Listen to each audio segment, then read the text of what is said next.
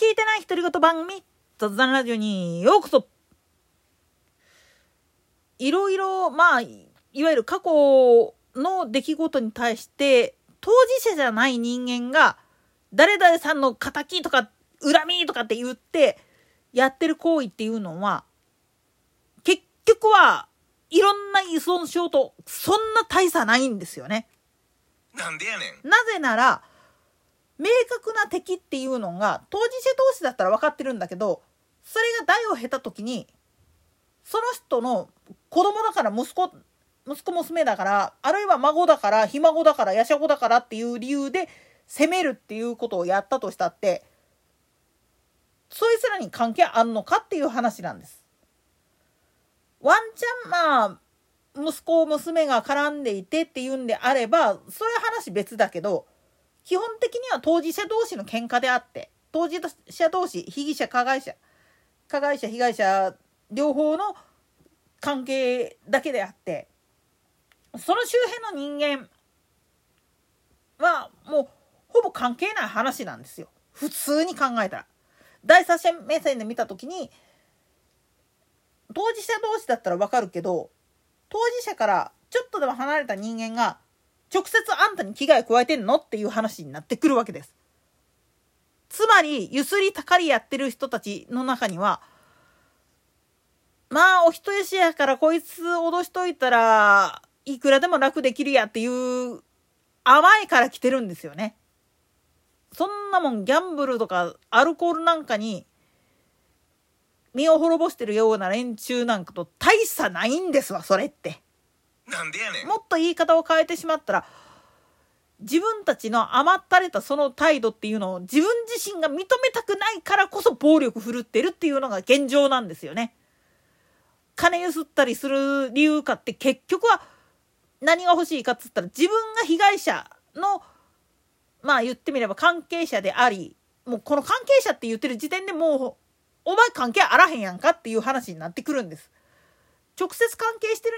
人間が言ってる分にはいいんだけれどもそうじゃない人間がしゃしゃり出て特に弁護士つける場合なんかでも弁護士はあくまでもまあ言ってみれたら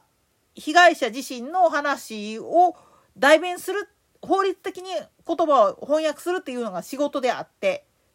その人自身じゃないわけなんですよね。だからむちゃくちゃなことを言うてることが多いんですよメディアの前では。ってことはどうなるかっつったら場合によってはその被害者遺族なんかによってはちょっと弁護士さんそれやりすぎやでっていうふうに止めに入ってるにもかかわらず暴走してしまってる可能性って非常にあるんですよ。なんでやねん。とはいえ基本的には当事者同士でどないもならへんもんだから間に入る仲裁役っていうのを入れるわけであって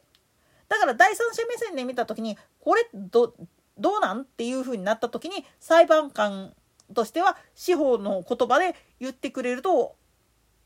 判断がしやすいんだけれどもそれをまあ当事者同士で言おうとするとやっぱり普段の言葉でしか喋れないからこれが法律上どうなん？っていう風な話になってくると難しくなるもんだから間に弁護士が入るっていうのが今の司法制度の形っていうわけなんですよね。これを悪用したりする人たちがいるわけなんですよ。で法律っていうのがあって新法を作って規制をかければいいなって叫んでる人たちっていうのは自分たちが粗相をやらかしてることに対して何の反省もしてないんですよね。なんでやねん。もっと言い方を変えてしまうと本当に法規制を行うんであるならばまず自分たちが既存の法律にを遵守するっていうことから始めなきゃいけないんです。それでおかしいなって思った時点で法改正をしましょうっていうふうに呼びかけるのは話としてはわかる。だけど自分の正義もっと言ったら自分の主張を承認してもらいたいがためにわーって騒いでるだけっていうんであれば筋通らねえよな、お前っていう話になってくるんです。自分たちのことを認めてほしいと。それも自分の一番要求した形で認めてほしいなんて言い出したら、これ、子供の論理であって、承認欲求の果てっていうか、結局はそれも依存症なんですよね。承認欲求という名の依存症でそれを自分自身で認めることができないがために余計にまあ言ってみると相手が悪いんだっつってもう必死になっちゃってもうそれは自分が見えてないもっと言ったらええ年超えてるのにガキやなって言われてもしゃあないことやってるわけなんですよね。まあお笑い芸人落語家にしろ漫才師にしろそういう人らが芸としてやってる分にはこれは笑ってごまかせれるけれど為政者とかがそれやっちゃったらねえっていう話になってくるしもっと言ったら国全体国民全体がそれで意見ゴーゴーみたいなことになってしまうとうん大人げないよねそうやって子供たちに呪いをかけてしまってるんだよね。呪詛してしまって迷惑かけてしまって子供たちが本当に目指さなきゃいけなかった夢とかを全部お前ら踏み潰してるよねガキンチョンみたいなこと言うてっていう話になってくるわけなんです。数々の戦争もそうだしあるいは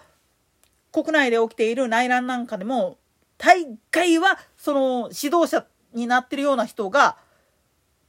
本当に子供たちとかを育てるつもりで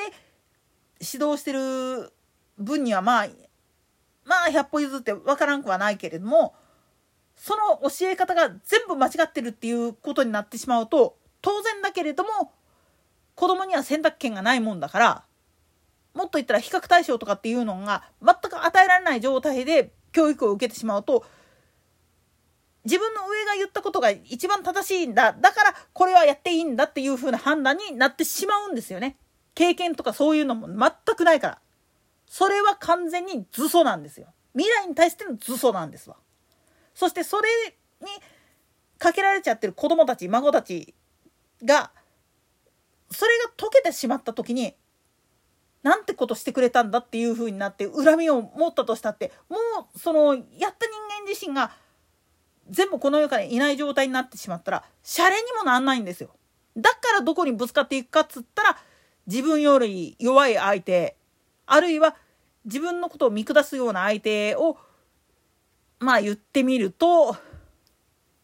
攻撃対象っていうふうにしてしまうんですよね。ちょっとでも隙を見せたらもうそこをつついてそういえば以前にもこういうことあったよねとかっていう形で攻めてしまう。これ正しくない歴史のな学び方でありもっと言ってしまったらそういうふうな形でしか学べてなかったっていう証左でもあるんです。もっと言い方変えたら証拠を消そうとすればするほどそれは証拠を承認してんのと一緒なんですよね。なんでやねんこのパラドックスに気づかないまんま突っ走っていってんのがまあ言ってみると隣国の態度だったりするわけなんです。